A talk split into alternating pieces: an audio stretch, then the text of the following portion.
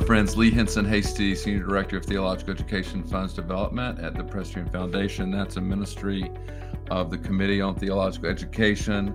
Uh, we're here on Leading Theologically with um, maybe one of the coolest, smartest, most fun theological leaders I know. and I'm so excited that she's now, I can call her, you know, a neighbor in Louisville, Aimee Moiso, the Reverend Doctor, I should say. Uh, thanks for being here today, Aimee. Hey, Lee. Thanks to be glad to be with you. Thanks for having me on. And uh, my head is very big now after that introduction. Oh, listen, um, Aimee, you know, I, I, could say a lot more. We'll put uh, a link uh, in the chat to uh, her bio, which actually you can find at uh, the LouisvilleInstitute.org um, backslash staff Aimee hyphen Moiso. Um, Aimee has been uh, a leader in the Presbyterian Church. She's been a chaplain at uh, Santa Clara, um, right? Santa Clara, right? That's University. Right. That's right. You got Catholic it. University. Um, she's a real ecumenist. She's been on uh, in many ecumenical sort of settings with the World Council, with our denomination. Um, she has a PhD in religion uh, from Vanderbilt University's in homiletics, worked with uh, one of my other favorite people, uh, the Reverend Dr. John McClure, among others. Um, uh, she's from Portland, Oregon. She's a pastor's kid.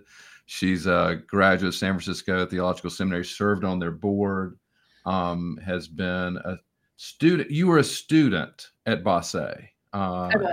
Mm-hmm. Yep. Did a master's in ecumenical studies there. Right. Right. And if folks, if you don't know Bossey, you, uh, it's, it's just one of the thin places in this world the outside of Geneva. Just a wonderful um, institute there, Ecumenical Institute.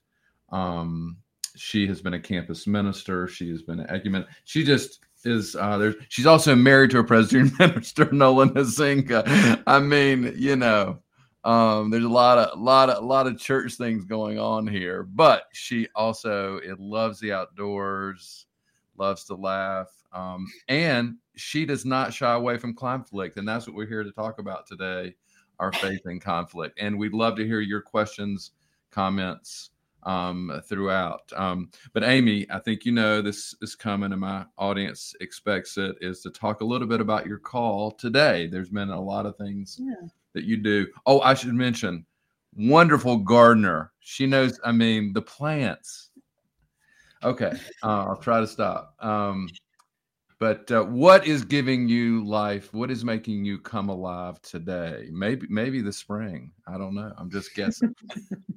yeah, that is a good guess. Um, well, for starters, thank you, Lee, for all that introduction and some of that background. Um, it's helpful to me to hear all the things that I've done. It gives me lots of um, memories of things to talk about today and to share with folks about. Um, the job that I'm in right now, let me just say a little bit about the Louisville Institute and what I'm doing. So, I am the associate director of the Louisville Institute. It's based at Louisville Presbyterian Theological Seminary, as you well know. Mm-hmm. And um, our main mission is giving grants and fellowships to people who are doing research in religion and particularly around North American Christianity. Um, that sounds maybe sort of dry, but what that actually means in my daily life is that applications come into our office from all over the US and Canada from scholars and pastors and people who are very passionate about the church and its future and what it does in society and how it can be more just and equitable and how it can um, increase justice and, and equality and righteousness in the world. And I get to read all of those proposals and hear all the passions that people are bringing to their work and all the excitement um, that's actually happening out there in the country and and in North America um, that we don't always hear in the church. We're so often hearing the the down stories, the sad stories about churches closing or things are deteriorating or declining or whatever. And I get to see where the life is. I get to see all the new things that are happening in these applications and in these grantees. So we have pastors who are doing really exciting projects all around the country on immigrant churches or on what churches are doing to combat racism in hospital chaplaincy or um, to engage wow. with um, online worship and what's happening with online worship and what does it mean and then we've got scholars who are in their phd programs thinking about the future of theological education and how it needs to change and what's working well and what needs to shift so that's making me come alive because it's really fun to be able to to see all those things that are happening i wish that i had more time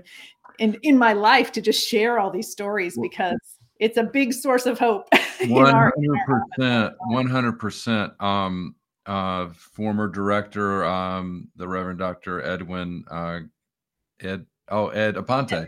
Uh, there it is. Um, um, also did a show talking a little bit more about the Louisville Institute and things are always on the change. I changing, but I encourage folks to go and look, see what the grants are, read about them. You can read about what projects mm-hmm. are yep. going. Those sound like that's giving you life. That sound you're a baker. Also, I've had some wonderful bread that Aimee has baked uh, in my home you're somebody who nurtures life in others and it sounds i mean this job that's that's part of it it's a call it's not just a job i mean it's right. nurturing life it's like it's like tending to that plant or watching the yeast rise in the bread isn't it? And yeah, and it and it's good to hear your hope because people you know sometimes focus on the sort of bad news stories right? So right. um yeah that seems like something yeah. that give, is that kind of what you're saying? That's what's giving you life is yeah well and and in addition to sort of giving out these grants so people can do their projects we bring the people together. So one of the ah. places where the where the life is is that we get to help people find each other who are doing interesting right. projects that can enrich each other they don't have to be the same but there there happen to be lots of overlaps we try to put people together in small groups for conversation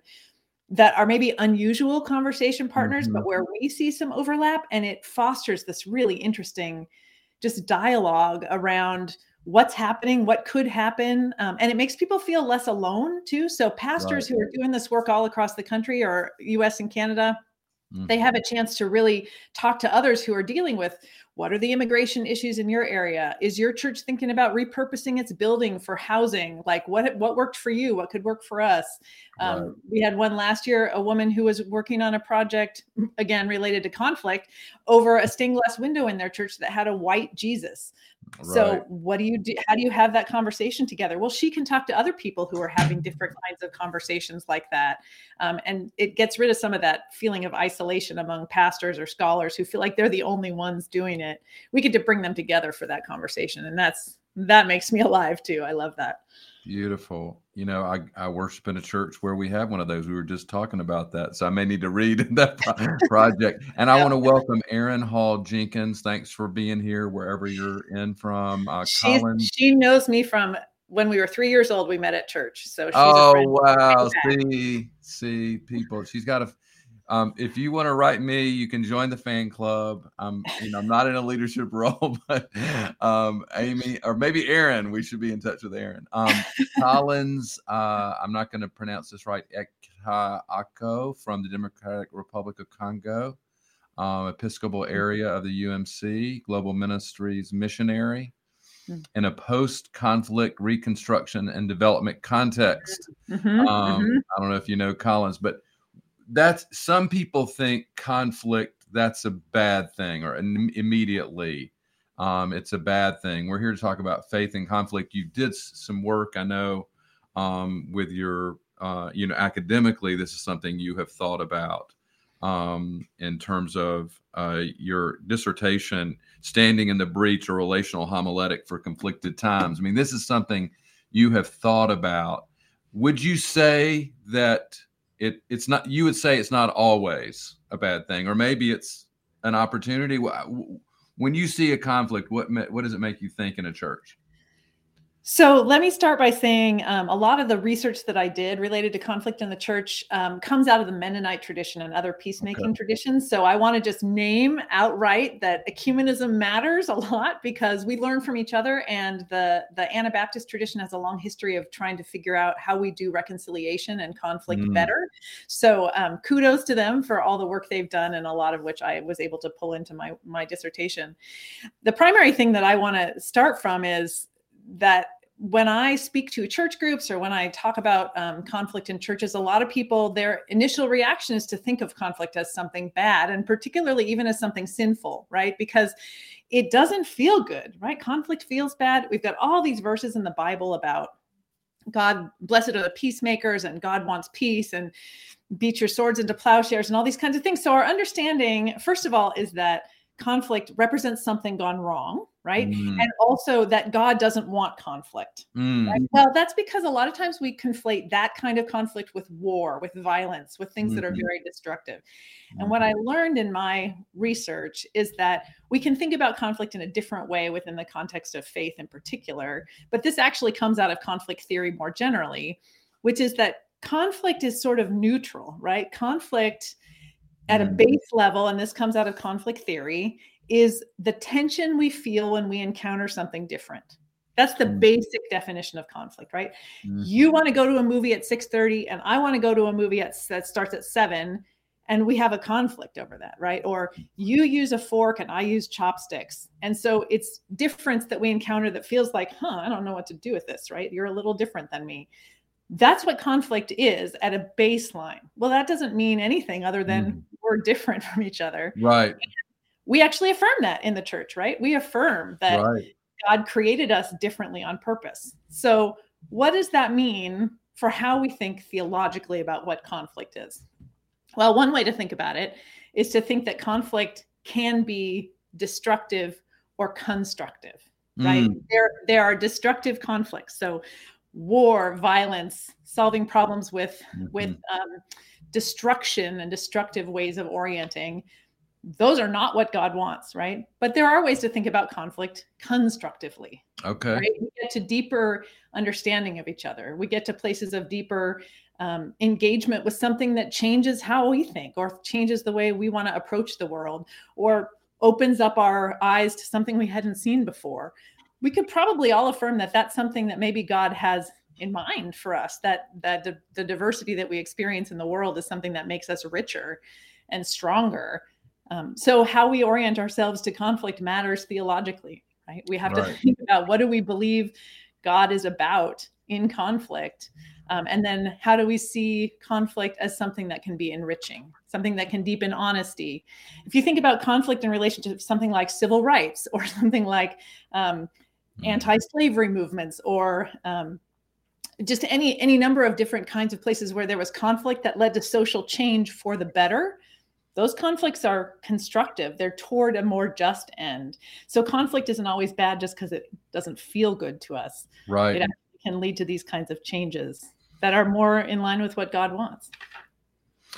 Um I love that. I love the idea, and it. I think you said uh, it's how we how we orient ourselves to conflict matters theologically, um, and I, I, I made me think of. You've probably heard this, um, and whether or not it's true. Um, I had Barbara Brown Taylor on the show, and I didn't I didn't get to ask her, but but I, it was sort of a hand me down story about how she does exegesis, where she sort of is like running her hand over you know a piece of wood and then finding the splinter and that's where she digs in mm-hmm. i mean it's almost like conflict yeah. could be the the place to dig in right you know in your community where there's a rub of some kind right. you know i mean um, right now in in louisville and kentucky one of the places i know a lot of churches are digging in is around some transgender rights you know it, it has hit a spot you know and they're mm-hmm. working on there's faith leaders working on that is that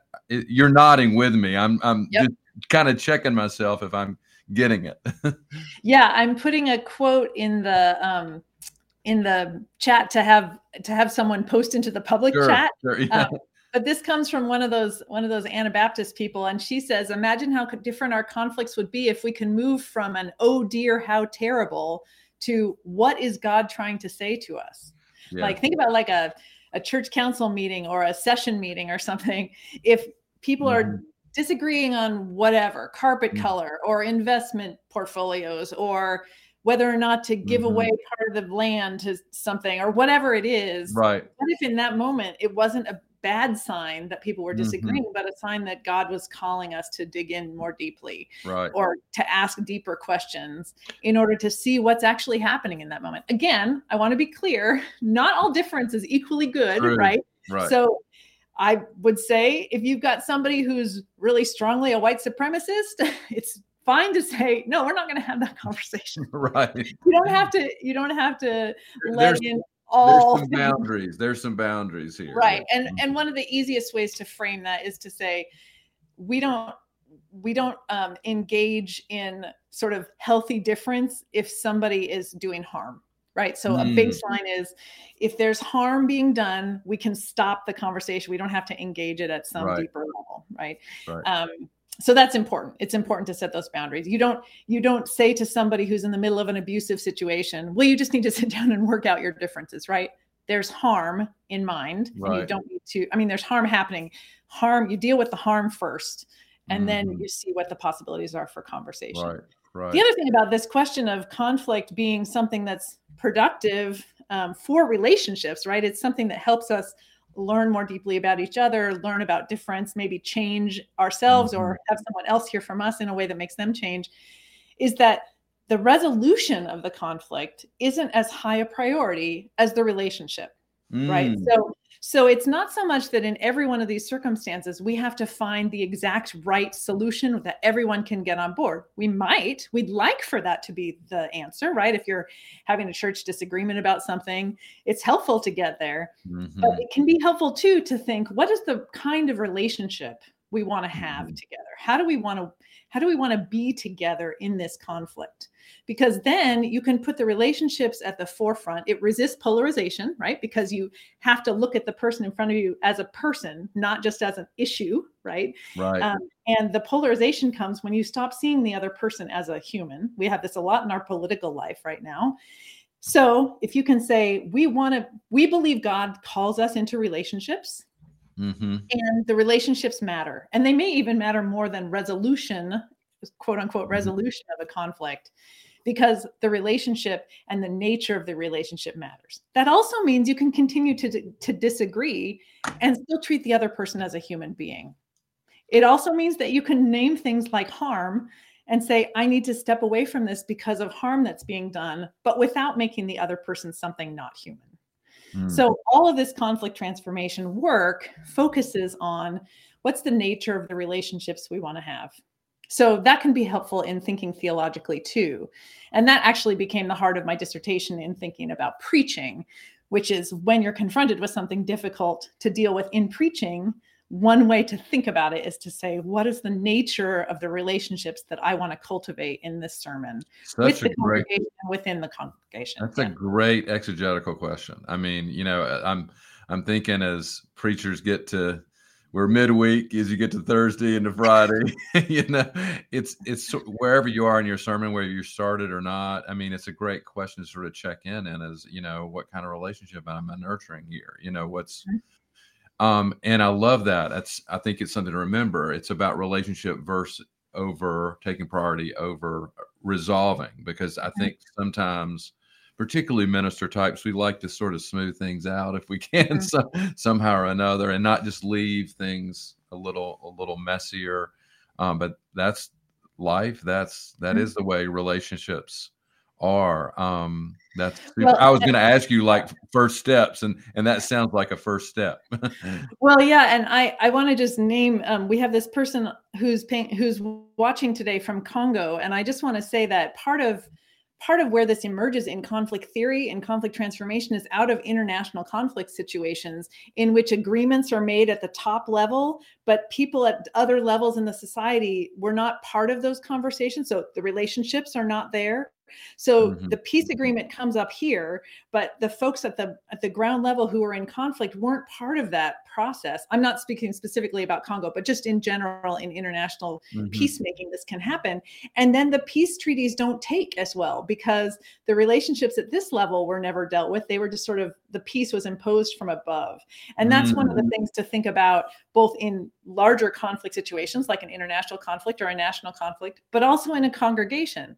The pastor getting up and saying, "Here's the answer," doesn't always deal with the the nature of what's happening in the congregation. Um, mm-hmm. Um, and so it's also a different way to think about what preaching is and does, right? So preaching a lot of us are used to thinking of preaching as this proclamation that comes from the pulpit and comes down or into the congregation. Yeah, I, I, see John Calvin at the at the reformers wall, like exactly, exactly, sort of this finger wagging thing, and And my dissertation and some of the work that I did with John McClure is really focused on what does relational preaching look like? Both how does preaching mm. exhibit the kind of relationships we want? How do we talk in our sermons mm. in a mm. way that's the way we want people to talk to each other? But also, okay what way do we encourage people in the room to be in relationship with each other and with us not seeing ourselves as preachers as something outside but as part of the congregation mm-hmm. so how mm-hmm. do we bring in the voices of the congregation into the sermons because mm-hmm. the relationships matter not just me the preacher exegeting a text and telling you all what it means right yeah i'm you're i'm thinking of some of the collaborative preaching tools that McClure, you know, was working on back in the day, and and I, I know that's really helpful. Um, what are some other kind of what are some some other hints or, or maybe some things for people to read? We can't do all this mm-hmm. in 30 minutes. I mean, are yeah. there resources for like because I um I know um I mean I, every time I talk to a religious leader, they you often whether it's over coffee or on a walk or uh, some other time that they're they're telling you about these difficult situations yeah. and many of them you could frame them as a conflicted kind of situation right. and something came up there's so many different situations of course but what would yep. you point yeah. people toward let me give you a few um, i guess hints or tips that are very surface level but can be a starting point and then we've got a couple books that i can point you to um, but i think one of the important things is when we are faced with a situation of conflict, be it in our home life, in our church life, in our work life, whatever that is, it's helpful to remember that we can choose how we want to respond, right? We don't mm. have to just do a knee jerk reaction to what's happening. We can actually take a pause and think about what we want to do. So you can choose things like curiosity about what's going on, mm. Or humility about what's going on, or vulnerability or imagination. You can choose to say, uh, hey, I have this, I, I want to think about this more deeply. Can we mm-hmm. pause on this and come back to it? Or I see we only have two options in front of us right now. Can anyone think of a third? Like, can we think of another way to do about this? And we do that instead of rushing to the things that are automatic for us in conflict like right. uh, avoidance or defensiveness or judgment um, or mm-hmm. critique like we can make a mm-hmm. choice in that moment we may not be able to make a choice about the emotion that we have in the moment but we can make sure. a choice about the response so that's a mm-hmm. that's a thing that can be cultivated um, and it can be cultivated in congregations right like as the pastor you can model or help your congregation learn um, uh, spiritual exercises that cultivate creativity right? That mm-hmm. that push against bifurcation that are just this or this you know this choice or that choice and and can actually as a spiritual practice develop imagination or curiosity or creativity. Um, there's another spiritual practice that comes out of the jesuit tradition called saving the others proposition. Um, the short version of it is when someone else is sharing with you what they where they're coming to mm-hmm. some point you do your best to understand from within their viewpoint what they're trying to say. So you're not trying to poke holes in it. You're trying to say okay i may not agree with this but what's the best version of this that i can understand? Mm-hmm. um, and then you can sometimes find common ground there. Um, and then another big this is a really tough one especially for people who have deep religious conviction but this comes out of interfaith dialogue too as well as ecumenical dialogue the best kinds of dialogues are ones where everyone comes in with a willingness to be changed by the conversation. Mm. Um, we aren't good at that in a, in our religious traditions because we have something we believe and we believe it's mm-hmm. right, and therefore we want to tell people about it. Right? This is a basic tenant, but the humility flip side of that is mm-hmm. we also believe that the person across from us is is has God in them, has Christ in them. Child and so of God, love it. May, right. They may have something to teach us. So we have to be willing to be changed by what they're going to say, in as much as we think they should be changed by what we want to say. Right. So sure. that that openness, that willingness to be changed is critical in these kinds of situations. It also means that these conversations are just not going to go anywhere if you're having it with somebody who's not willing to be changed, right? So in this time of deep polarization, this is maybe the hardest part is that because we've been so driven apart politically and socially in our country, we aren't willing to enter those conversations with any sort of uh, mutuality.